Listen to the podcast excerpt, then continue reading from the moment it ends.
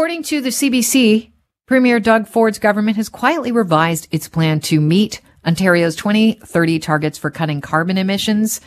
The uh, new forecast for the province's greenhouse gas emissions were posted to a government website, and there's some significant changes from the reductions earmarked from the Made in Ontario plan for the environment in 2018. Mike Schreiner is here. He's leader of the Ontario Green Party. How closely do opposition parties follow the plans? Like, how familiar are you with Doug Ford's Made in Ontario plan for the environment from 2018? Well, I'm pretty familiar with it, and you know, my, we all should be, given the fact that the Auditor General completely panned it and said um, this is a do nothing plan. It's a made to fail plan. And now the government has quietly changed the plan.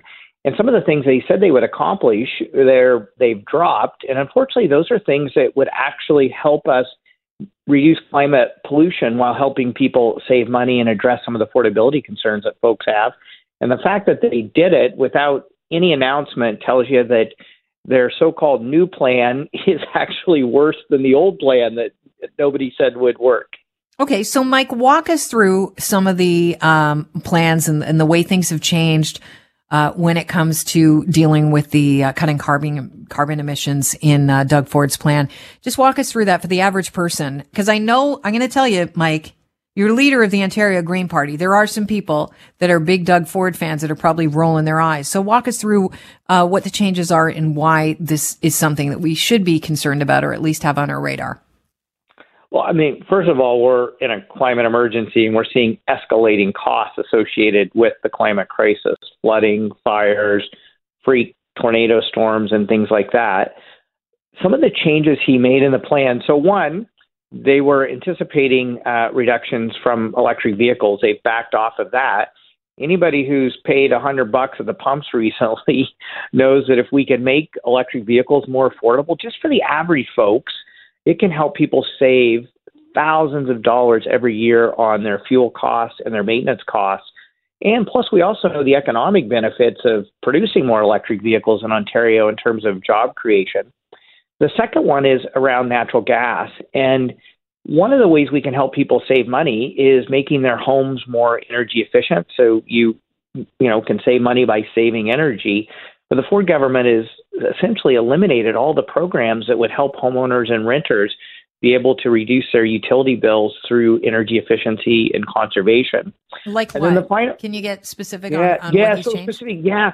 So you know there were plans in place that if you know you put more insulation in your house, you would get a rebate. Or if you brought in uh, mm. a more efficient furnace that you know used net, less natural gas, you would get a rebate you'd put in uh, better windows that you know had less leakage, you'd get a rebate.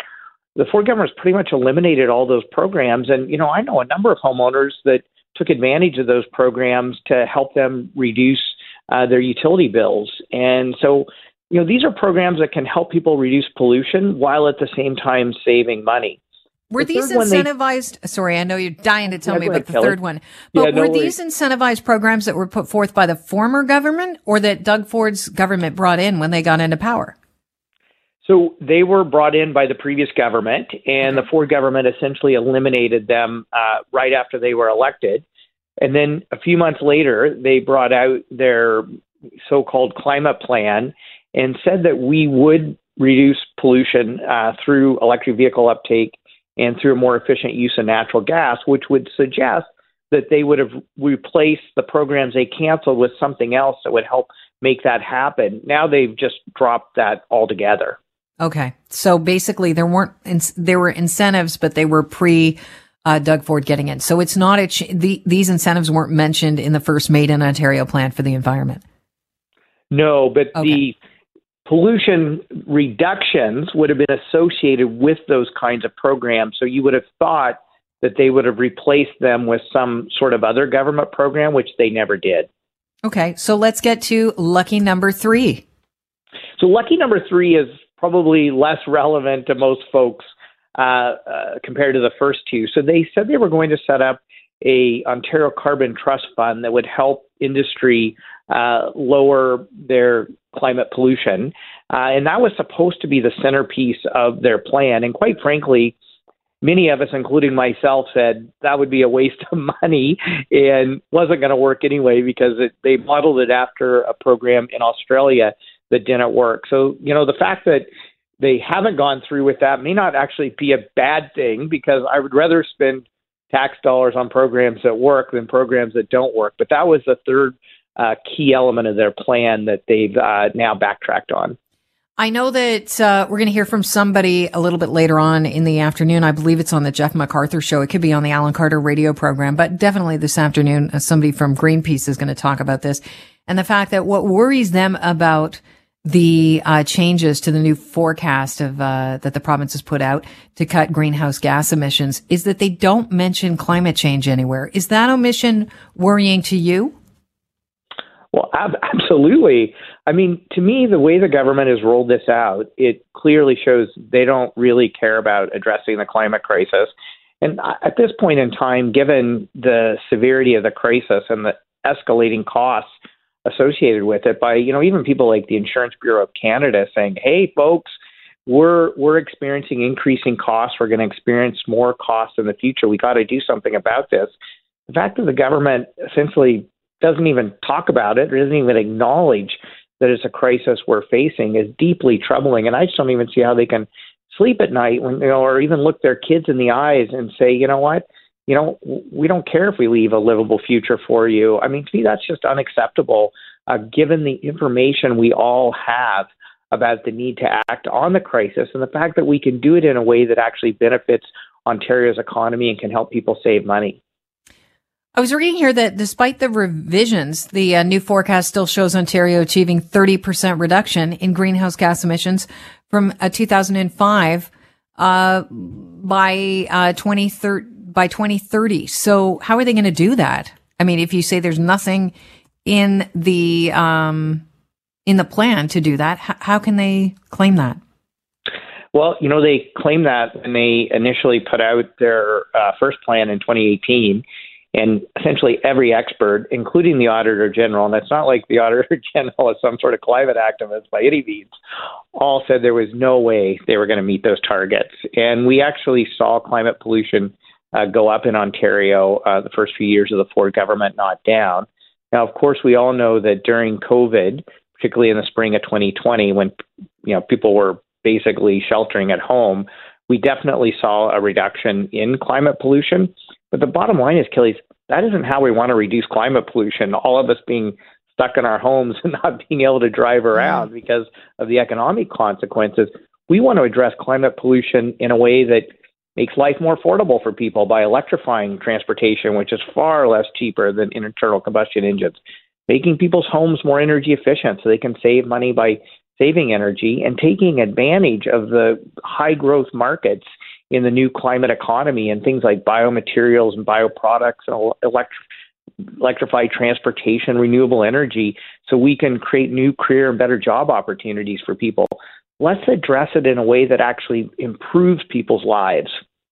You know, I'm just looking here that some of these reductions would come from one of those sources, greater renewable content in gasoline, according to uh, Ford government's documents. If that's the case, or is that not what you're talking about with biofuel? Uh, no, that would actually be through ethanol. So okay. we'd be much better off, and it would be far less expensive for people if we would electrify transportation. I mean, you can fill up an electric vehicle for five, ten dollars versus you know a hundred bucks at the pumps. So making electric vehicles affordable for the average person and making transit more affordable and convenient for people would be a far better way in a in a way that would save people money. I mean, one good thing, and I, just to be, you know, so I'm not completely partisan. I mean, one good thing that the government has done in conjunction yeah. with the federal government, and driven primarily through federal funding, is helping uh, steel companies convert to electric furnaces, which will significantly reduce the carbon emissions from steel production. That's a good thing. I totally support that. It is wholly insufficient if that's your only thing you're going to do. We need to do far more than that, but my goodness, at least we've done that. Mike, whenever we bring this up, EVs, uh, you know, people always point out the fact that the infrastructure is just not there yet. You know, we've all been in a situation where people say, turn down your air conditioning if you can, because we don't want rolling brownouts in the summer. How are we going to support all the uh, EVs and electrification that, that the Green Party talks about? Yeah, that's a great question. So, I mean, first of all, right now, we have a lot of excess capacity in Ontario's electricity system. I mean, uh, and so we're selling a lot of uh, of that to the U.S. at a loss, and at times we're actually not even fully utilizing our existing capacity. So there are times we literally shut wind turbines off because we don't need the power, or we're not fully utilizing the power at places like Niagara Falls. So we have much more capacity in the system, particularly to do overnight charging, because that's when demand for electricity is lower because people are running their air conditioners and things like that we'd be much better off selling that power to Ontarians to help them save money than selling it to the U.S. at a loss. Mike, I want to thank you for your time. I always appreciate you uh, sparing some to be on the show. Oh, hey, my pleasure. And uh, thanks for addressing what's a really important topic. All right. Thanks so much. I appreciate your expertise. Green Party leader Mike Schreiner.